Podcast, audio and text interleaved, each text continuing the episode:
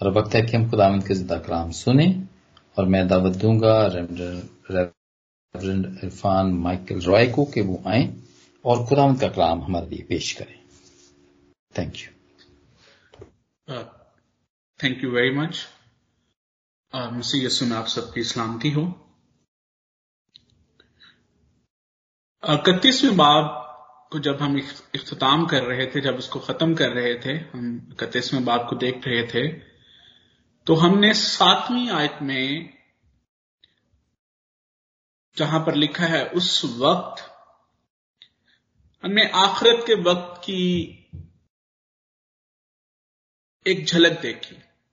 और मैंने आप के सामने बयान किया कि ये साया बारहा अपनी इस किताब में एंड डेज़ की बात करता है। मुख्तलिफ़ अल्फाज इस्तेमाल करता है आखिरत के दिन के लिए। उस दिन, उस वक्त, उस रोज। और इस तरह से बहुत से और अल्फाज ये साया इस्तेमाल करता है, जहाँ पर ये साया नास्कफ एक इंटरम एक एक मुस्तकबिल करीब की बात करता है, बल्कि उसके साथ साथ वो आखरत के वक्त की भी बात हमारे सामने पेश करता है। और जहाँ पर हम देख रहे थे, हम खुदा को एक एक यूनिवर्सल गॉड के तौर पर एक खुद, एक ऐसा खुदा जो कि पूरी तारीख को अपने हाथ में लिए हुए है, जो कि ना सिर्फ़ माजी में तारीख को जो जिसने अपने अपने इख्तियार में रखा वो मुस्तकबिल में भी उसी तरह से तारीख को अपने इख्तियार में रखता है क्योंकि वो इस तारीख को मुरतब करने वाला है। आठवीं और नौवीं आयत में ये साया एक कॉन्सेप्ट हमारे सामने पेश करता है वो कॉन्सेप्ट ये है कि खुदा आखिरत के वक्त, उस वक्त खुदा असूर के सरदारों और बादशाहों से क्या करने वाला है? और बत्तीसवां बाब बयान करता है कि जब खुदा ज़मीन के बादशाहों का और सरदारों का मुकाबला करके उनको हमेशा के लिए हलाक करेगा तो वो ज़मीन पर इस कायनात में अपनी सल्तनत को कायम करेगा। और उस अब्दियत के बाप और सलामती के शहजादे को, जिसका ज़िक्र वो नौवें बाब और ग्यारहवें बाब में करता है, उसको इस सल्तनत पर हुक्मरानी बख्शेगा। लेकिन क्लियरली इस कॉन्टेक्स्ट में हम देखते हैं कि ये साया इस अल्टीमेट सल्तनत का इस आ, हमेशा कायम रहने वाली हुक, हुक्मरानियत का इस इंटरनल किंगडम का आ, जो जो इशारा करता है, वो हमें आखरत की तरफ़ जो है, वो उसका इशारा। आखरत उस वक्त जो है, वो बयान करता है कि ये सब कुछ होगा। और ना सिर्फ़ वो ये बयान करता है कि वो उस वक्त, आखरत के वक्त, उस दिन यसु मसीह को एक इंटरनल किंग के तौर पर वो इस सल्तनत पर जो है वो हुक्मरानी करेंगे, बल्कि ये हकीकत भी हमारे सामने खुलती है कि खुदा उस आखिरी दिनों में क्या करने वाला है। और one of the one of the fact that is mention here is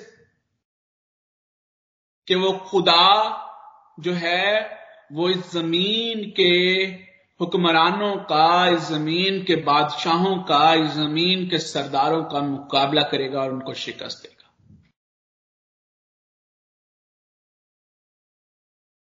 and जब हम इस मौजूदा सिचुएशन को देखते हैं, जब हम इस दुनिया की मौजूदा हालत को देखते हैं तो हमें ये मौजूदा हालत, उस वक्त जो इसराइल की हालत थी, उससे बिल्कुल मिलती जुलती नज़र आती है।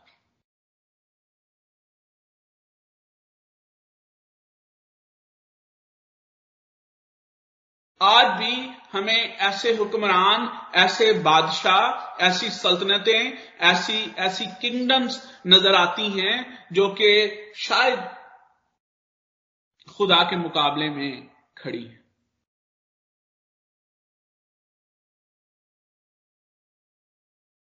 वो अपने अपने कामों के ज़रिए से अपनी वैल्यूज़ के ज़रिए से, अपने डिसीज़न के ज़रिए से ऐसे ऐसे फैसला जात करते हैं, ऐसे ऐसे रूल्स रेगुलेशंस जिन सामने लेकर आते हैं, जिन रूल्स और रेगुलेशन से, जिन इकदार से, जिन फैसला जात से वो खुदा के मुकाबले में खड़े होते हैं।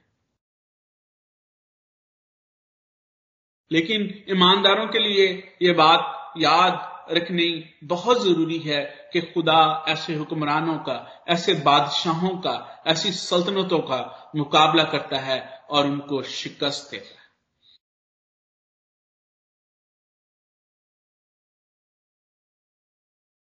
बाइबली इल्मुल आखरियत बिब्लिकल एस्केटोलॉजी ईमानदारों के लिए तारीकी में रोशनी की एक किरण है। ये ईमान की मजबूती का एक ज़रिया है।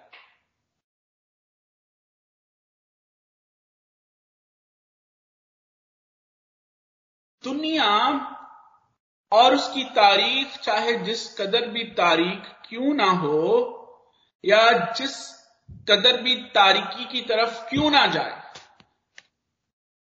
इल्मुल आखरत, एस्किटोलॉजी वो वक्त, रोज़े मैशर एंड डेज़ ईमानदारों के लिए उस तारीकी में रोशनी का बायस है। जब ईमानदार एक ऐसी सल्तनत को कायम होता हुआ देखेंगे एक ऐसे हुक्मरान को सल्तनत करता हुआ देखेंगे, जिसकी, जिसके जिसके दौरे हुकूमत में सब कुछ जो है वो दुरुस्त हो जाए। जिस तरह से ये साया नौवे बाब और ग्यारहवें बाब बाब में बयान करता है। लेकिन सिर्फ़ वो लोग इस तारीकी में रोशनी को देख सकते हैं जो कि जिनका मकसद आसमानी है। जिनका दिल ज़मीन पर नहीं, बल्कि आसमान पर लगा हुआ है।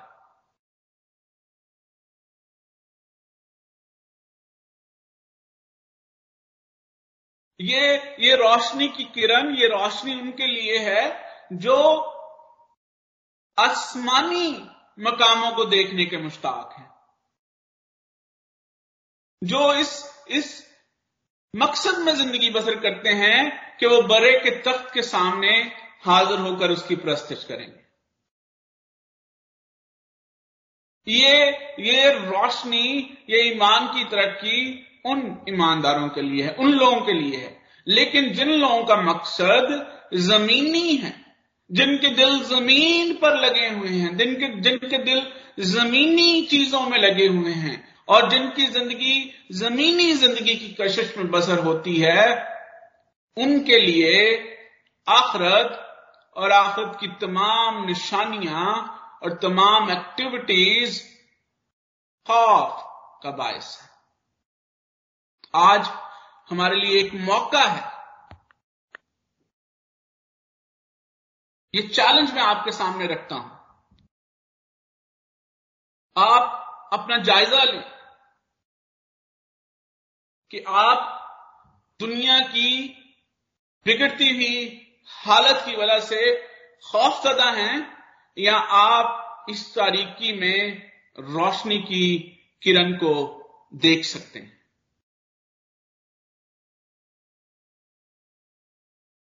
और अगर आप इस तारीकी में रोशनी की किरण को देख सकते हैं तो आप देखें कि बत्तीसवा बाब आपको किस तरफ़ लेकर जाता है।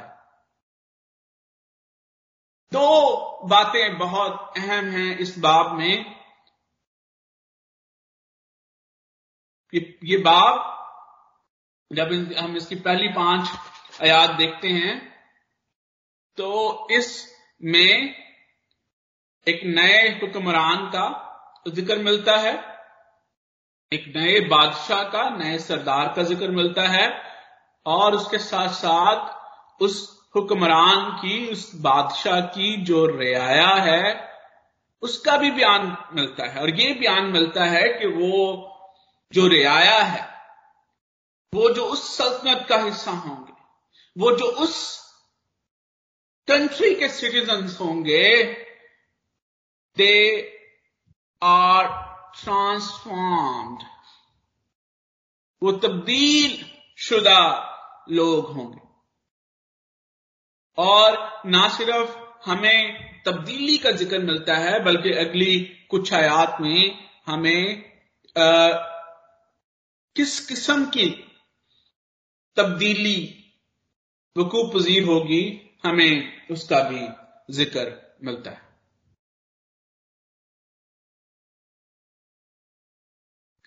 जब हम इस बात की पहली आयत को देखते हैं तो यहाँ पर लिखा है, देख एक बादशाह सदाकत से सल्तनत करेगा और शहजादे अदालत अदालत से हुक्मरानी करेंगे।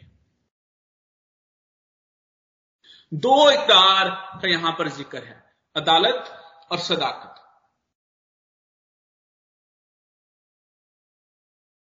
और मेरे जाती ख्याल के मुताबिक किसी भी सल्तनत में, किसी भी बादशाहत में, किसी भी हुकूमत में, उस हुकूमत की इस्तेकाम के लिए, उसके क्याम के लिए, उसके इस्तेकाम के लिए अदालत और सदाकत का होना बहुत ज़रूरी है।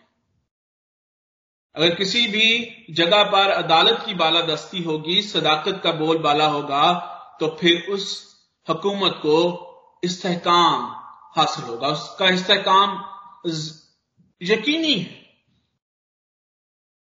हुकूमतों के जवाल का आगाज़ इन दो इकदार को भूलने या उनमें खराबी आ जाने की वजह से होता है। आज के दौर में आप जिन जिन कंट्रीज़ में सिचुएशन बिगड़ती हुई देखते हैं, अगर आप उसका करीबी जायजा लें तो आपको पता चलेगा कि वो कंट्रीज़ जो हैं, वो ममालिक जो हैं they are lacking two things अदालत और सदाकत। जहाँ पर कानून की बालादस्ती नहीं है, जहाँ पर इंसाफ नहीं किया जाता, जहाँ पर एक आम शख्स को इंसाफ मुयसर नहीं है, वहाँ पर हमेशा ऐसी बुराइयाँ जन्म लेती हैं जिनसे हुकूमतें जो है वो हिल जाती इसी के साथ साथ जिन जगहों पर सदाकत मौजूद नहीं है, जिन जगहों पर हक की बात करने वालों को दबाया जाता है, उनको मौके मुयसर नहीं है। हक बात को, सदाकत की बात को सुनना पसंद नहीं किया जाता। उन उन कौमों का जवाल यकीनी होता है। खुदावंद के पाक कलाम में ईसाया की किताब में, इन्हीं दो इकदार को, इन्हीं दो वैल्यूज़ को कायम करने के लिए एक शहजादे की एक हुक्मरान की पशीन गोई की गई। और वो हुक्मरान, वो बादशाह, वो शहजादा, जिसकी जात में ये वैल्यू जिसके करेक्टर में ये चीज़ें शामिल हैं। और ना सिर्फ़ उसकी जात में ये चीज़ें शामिल हैं, बल्कि वो अदालत और सदाकत का मंबा है। Isaiah chapter nine verse eleven में लिखा है कि वो अदालत और सदाकत से उसको क्याम बख्शेगा वो सल्तनत, वो किंगडम जो कि वो हुक्मरान कायम करने वाला है, उसकी रूट्स जो हैं वो अदालत और सदाकत पर कायम है। और फिर जब हम ग्यारहवें बाप को देखते हैं तो वहाँ पर हम एक खूबसूरत जो है, अदालत और सदाकत के क्याम की वजह से जो खूबसूरती पैदा होती है, इंसाफ और सच्चाई जब पनपती हैं, उसके वसीले से जो खूबसूरती आती है, उसका ज़िक्र हमें ग्यारहवें बाब में मिलता है। इस हुक्मरान की, जिसको दूसरी आयत में एक शख्स कहा गया है, एक ऐसा शख्स जिसके अंदर कुछ मुनफरद और इम्तियाजी चीज़ें मौजूद हैं। A man who is unique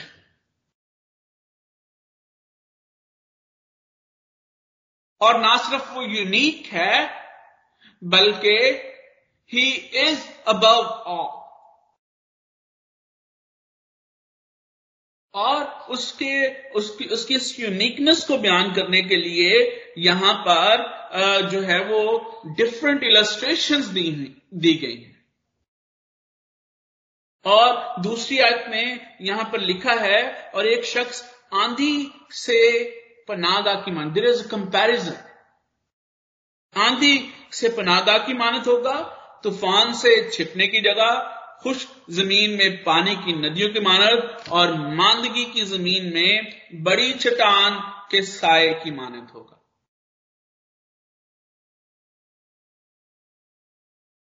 ये ये चार बातें जो मुआवजे के तौर पर जिनका इस्तेमाल हुआ है, वो ना सिर्फ़ इस हुक्मरान की इंफरादियत और इसकी जात की जामियत को बयान करती हैं, बल्कि ये भी ये भी मालूम होता है कि इस हुक्मरान की हकूमत का नफाज खुदा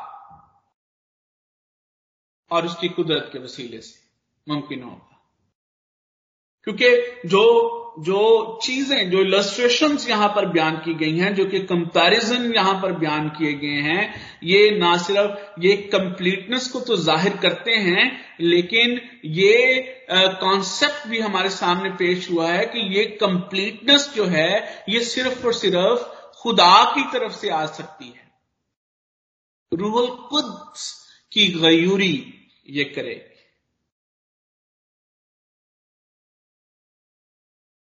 एक ऐसा शख्स जो कि हवा, पानियों,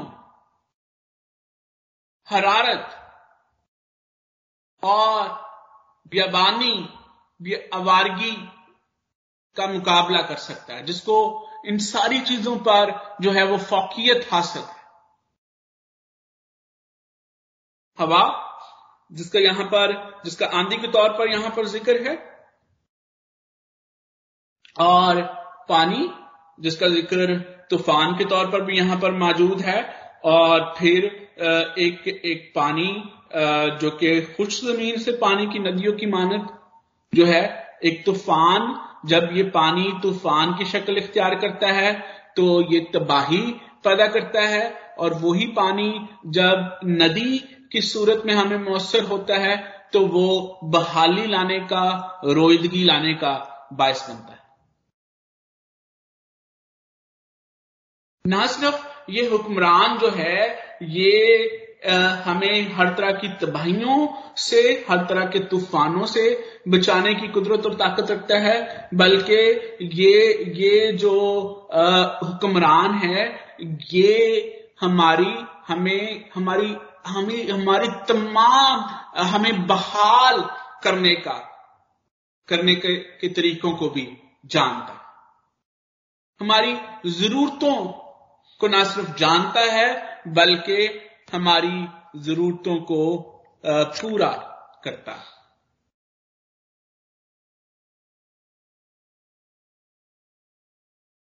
अगली जो आयात हैं, ये बड़ी दिलचस्प हैं। अब हम उस नए हुक्मरान से स्विच करते हुए हम नई रियाया तक जो कि उसकी नए लोग हैं, जो कि उसकी हुकूमत में शामिल हैं, हम हम उस उस तरफ़ जाते हैं।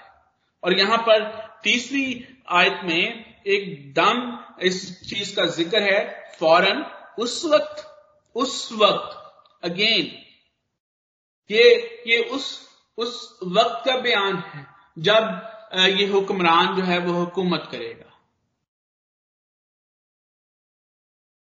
उस वक्त एस्केटोलॉजी जब खुदा, जब यसु मसीह, जो कि बादशाहों का बादशाह है, वो इस ज़मीन पर अपने लोगों के दरमियान जो है, वो हुकूमत करने के लिए मौजूद होगा।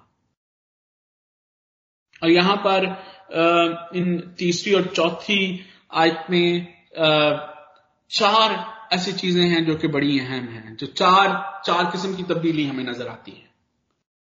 ट्रांसफॉर्म ट्रांसफॉर्मेशन जो है there are four types of transformation जब हम तीसरी आयत को देखते हैं, उसमें लिखा उस वक्त देखने वालों की आँखें धुंधली ना हो।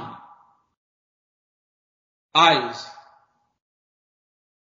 नए यादनामे में आँख के बारे में लिखा है कि आँख क्या है, हमारे बदन का चिराग। बाइबल मुकदस में आँख को, बैनाई को अक्सर इन्हीं मानों में इस्तेमाल किया गया है कि आँख अगर हमारी दुरुस्त है तो हमें सारी चीज़ें जो है वो साफ़ साफ़ नज़र आती हैं। यानी आँख के इस्तेमाल का जब हम ज़िक्र खुदा के पाक कलाम में पढ़ते हैं तो हम कह सकते हैं कि आँख का इस्तेमाल अदराक हासिल करने के लिए है। जिसमें हम चीज़ों को चीज़ों को देखने का एक नज़रिया है। View to look at the things और पहली पहली जो तब्दीली यहाँ पर यसु मसीह की हुक्मरानी के वसीले से, यसु मसीह की बादशाहत के वसीले से जो पहली तब्दीली उसके लोगों में आती है, वो उनके देखने का तरीका है।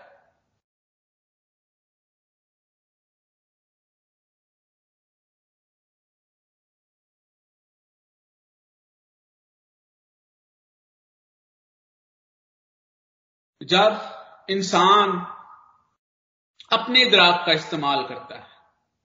अपनी तौर से चीज़ों को देखने की कोशिश करता है तो उसको अक्सर जो चीज़ें हैं, वो सही मालूम होती हैं, लेकिन होती गलत है।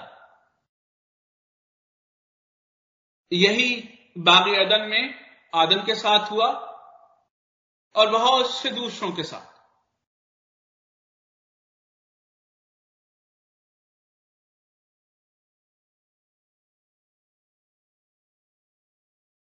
लेकिन जब खुदावन हमें तब्दील करता है तो ना सिर्फ़ वो हमें नजात की शादमानी से निजात से हम किनार करता है, बल्कि वो हमारी इकतदार हमारी इकदार को, हमारी वैल्यूज़ को भी तब्दील करता है। हमारी इकतदार हमारी इकदार और वैल्यूज़ जो सोशल सोशल और स्पिरिचुअल वैल्यूज़ हैं, उनको देखने का जो हमारा अंदाज है, देखने का जो तरीका है, वो भी तब्दील होता है।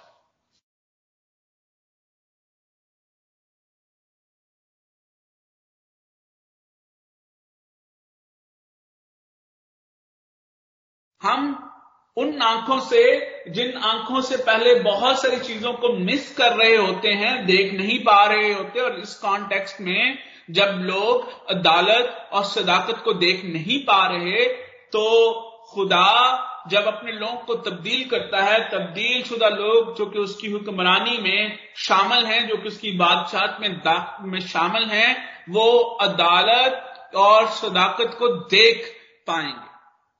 और ना सिर्फ़ वो अदालत और सदाकत को देख पाएँगे, बल्कि वो अदालत और सदाकत को कबूल भी कर पाएँगे।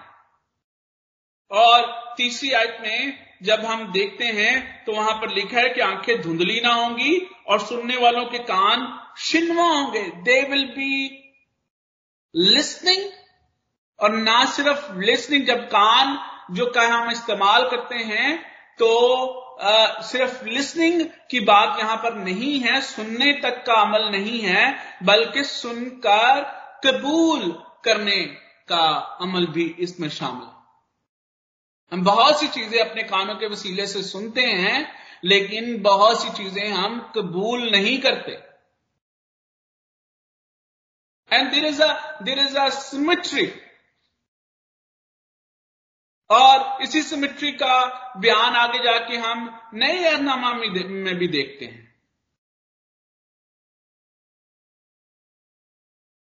जहाँ पर लिखा है कि बहुत सारी आँखों से बहुत सारी चीज़ों का जो है वो इनिशिएट होती हैं। और फिर जब हम आँखों से चीज़ों को इनिशिएट करते हैं कानों से हम ये डिसीज़न बनाते हैं कि हम उनको कबूल करते हैं या नहीं करते प्रोसेस करना है उनको या नहीं करना, और फिर हम अपने अपने अपने दिल में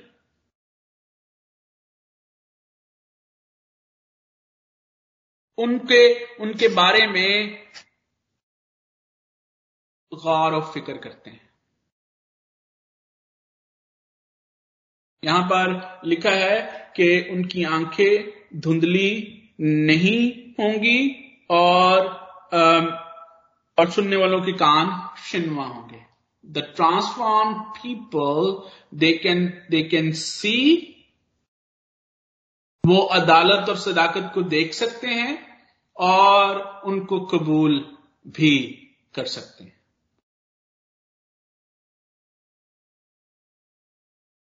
यहाँ पर चौथी आयत में लिखा है कि जल्दबाज का दिल इरफान हासिल करेगा।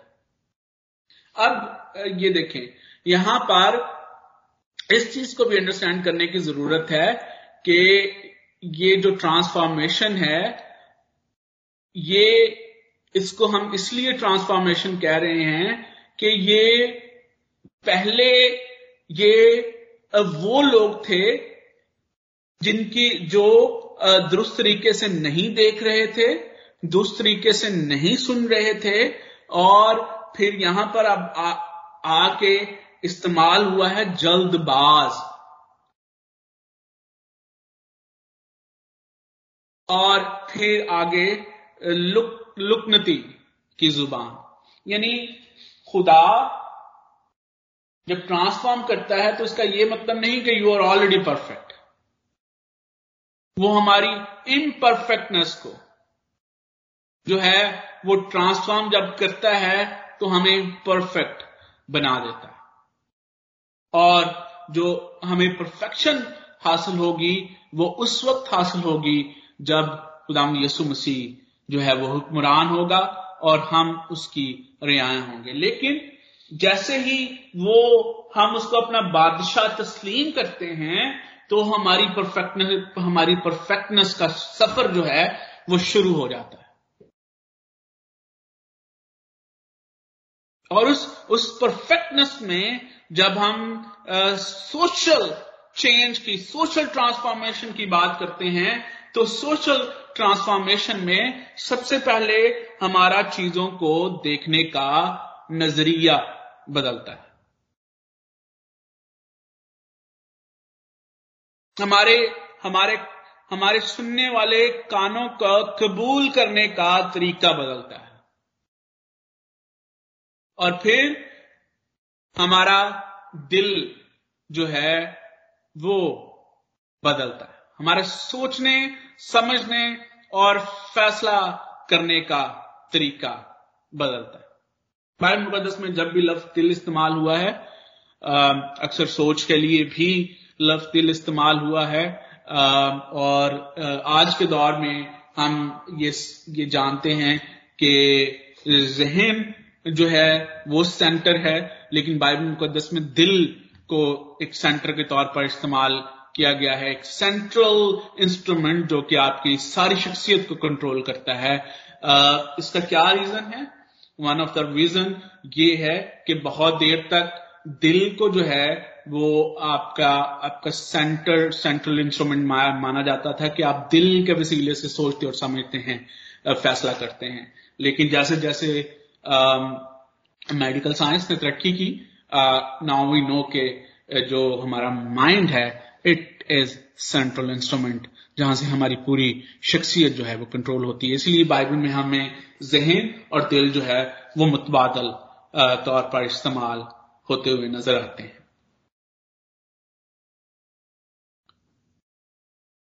अब आप चीज़ों को दुरुस्त तरीके से देख भी रहे हैं, आप उनको कबूल भी कर रहे हैं, और आप जब आप चीज़ों को दुरुस्त तरीके से देख सकते हैं, उनको कबूल कर सकते हैं तो फिर आप फैसला भी दुरुस्त ले सकते हैं। दुरुस्त फैसला लेना बहुत ज़रूरी है। अक्सर लोग यहाँ पर लिखा है कि जल्दबाज अक्सर लोग सोचने समझने और फैसला करने में बहुत जल्दी करते हैं। और आ, हम जानते हैं कि अक्सर जल्दी की वजह से दुरुस्त फैसला जात नहीं होते। और हमने अक्सर सुना भी है कि जब भी हमें फैसला लेना हो हमें बहुत सोच समझकर फैसला लेना है जब हम चीज़ों को बेहतर तौर से जानते हैं, सोचते, समझते हैं, उनके बारे में गौर खौस करते हैं तो हम बेहतर फैसले ले सकते हैं। और एक ट्रांसफॉर्मेशन जो यहाँ पर हमें आँखों की ट्रांसफॉर्मेशन कानों की ट्रांसफॉर्मेशन और अब जो दिल की ट्रांसफॉर्मेशन है, वो ये है कि खुदा हमारे सोचने, समझने का तरीका तब्दील करता है। फैसला लेने का तरीका तब्दील करता है। और ये बहुत ज़रूरी है। हमें डसनशिप की की रूह हमारे अंदर होनी चाहिए।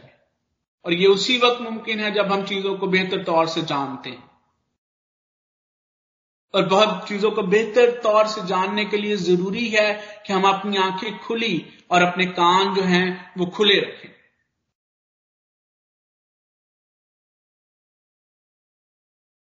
हम दुरुस्त चीज़ों को देखें, दुरुस्त तरीके से चीज़ों को देखें अपने कानों का इस्तेमाल दुरुस्त करें और फिर हम सोच समझकर, जानकर बेहतर दौर से फैसला ले सकते हैं। और खुदावंद जब हमें अपनी रियाया का हिस्सा बनाता है तो ये ट्रांसफॉर्मेशन भी हमारे अंदर जो है, उसका आगाज़ होता है।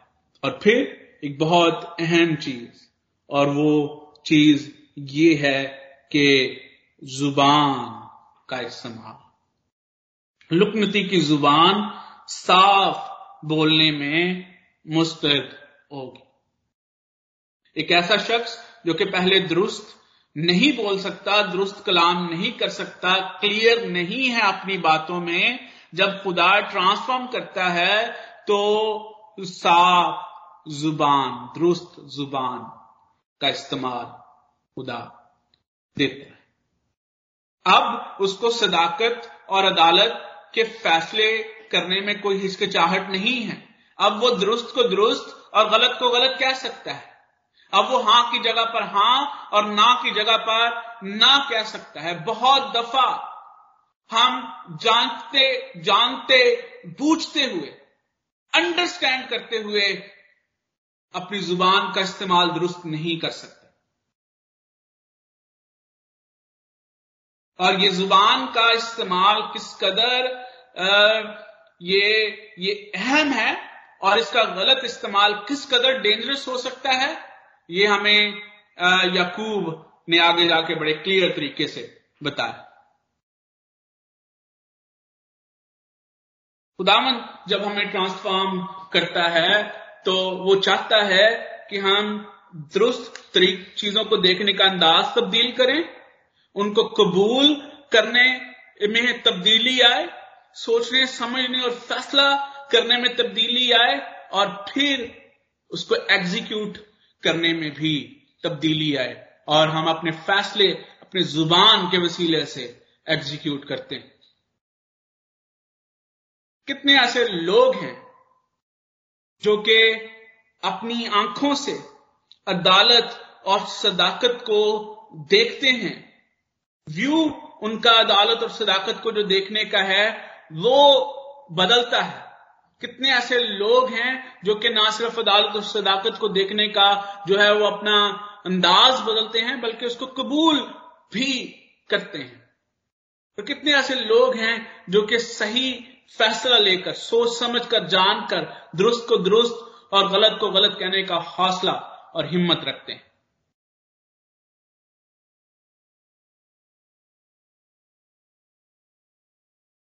और आगे जाके इस बात को भी क्लियर करता है ये साया और वो कहता है, तब अहमक बामुरवत ना कहलाएगा और बखील को कोई सखी ना कहेगा। जब अदालत और सदाकत नहीं होते तो फिर झूठी इकदार और झूठी अशराफिया जन्म लेती है। False values and fall fall aristocracy अब अहमद का जो लफ्ज यहाँ पर यसाया की किताब में इस्तेमाल हुआ है, इसका मतलब है कि एक ऐसा शख्स जो किसी तरह की भी इखलाकी और रूहानी इकदार का इतराफ किए बगैर ज़िंदगी बसर करता है। और फिर साथ में ही बकील का लफ्ज इस्तेमाल हुआ है, जिसका मतलब है धोखा देना, ख्यानत करना। और खास तौर पर जब हम यहाँ पर इखलाकी और रूहानी इकदार के इस्तेमाल की बात और इतराफ की बात कर रहे हैं तो यहाँ पर जब ये लफ्ज दोनों इकट्ठे इस्तेमाल हुए हैं तो इसका मतलब है कि एक ऐसा शख्स जो कि इखलाकी और रूहानी इकदार में खयानत करता है धोखादही करता है। रूहानी और इखलाकी इकदार का इस्तेमाल दुरुस्त तरीके से ना करना, जानते पूछते हुए। बहुत दफ़ा लोगों ने डिफरेंट या या अपनी वैल्यूज़ के स्टैंडर्ड्स सेट किए होते हैं लेवल सेट किए होते हैं, जो कि लोगों के शराफिया के चेहरे देकर बदलते हैं। लोग स्पिरिचुअल और सोशल वैल्यूज़ को अपने फ़ायदे के लिए इस्तेमाल करते हैं। अपने लिए सोशल वैल्यूज़ और स्पिरिचुअल वैल्यूज़ फ़र्क हैं, दूसरों के लिए फ़र्क है। मालदार शख्स के लिए फ़र्क है और गरीब के लिए फ़र्क है। और यही वो काम है जो कि यसाया के वक्त काहिन और नबी सर अंजाम दे रहे थे। बादशाहों के लिए खुदा और कलाम करता है और आम लोग के लिए खुदा और कलाम करता है। आज भी हम अदालत और सदाकत, कितने ऐसे लोग हैं जो कि, जो इशराफिया है। जब उस, उनसे इंटरेक्ट करते हैं तो अदालत और सदाकत उनके उनके जहन में होती है। वो ये कह सकते हैं, ये उनको उनको अदालत और सदाकत के वसीले से जो है, वो इशराफिया के साथ इंटरेक्ट कर सकते हैं। और जब मैं ये बात करता हूँ तो मैं खुलकर बयान करता चलूँ। हमारे यहाँ ऐसे लोग हैं, जो कि धोखादही और ऐसे तरीकों से कमाई हुई दौलत से भी लोगों को शराफिया बनाते हैं, उनको बुलाते हैं और फिर उनको साथ में ये दर्जा भी देते हैं कि खुदावन ने आपको बड़ी बरकत दी।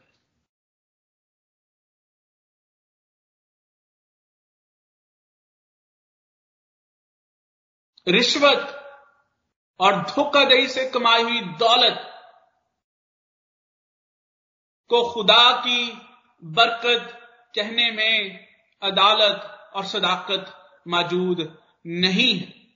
इसका मतलब है कि अभी तक ट्रांसफॉर्मेशन जो है वो नहीं हुई।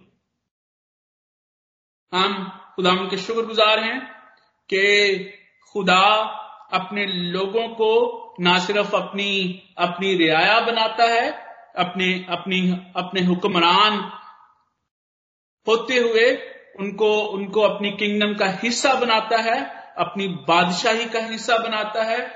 हम शुक्रगुजार हैं कि हम हर रोज इस चीज़ का इकरार करते हैं कि हम इस बात को मानते हैं, ये हमारा ईमान है कि जिस तरह से खुदा की आसमान की बादशाही आसमान पर है, वो ज़मीन पर भी है। इसीलिए हम इस चीज़ को भी समझते हैं कि हमारी ट्रांसफॉर्मेशन का अमल जो है वो शुरू हो चुका है। और अगर आज इस इस कलाम के वसीले से अगर खुदावन का पाकरू किसी को भी ये तहरीक बख्शता है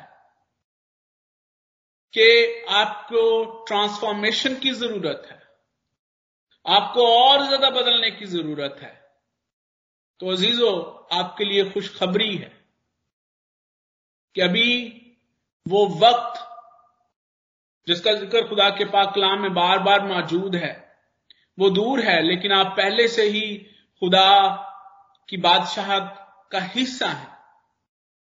और खुदावन का पाकरू आपकी ट्रांसफॉर्मेशन के लिए आपकी तब्दीली के लिए आपकी मदद करने के लिए मौजूद है।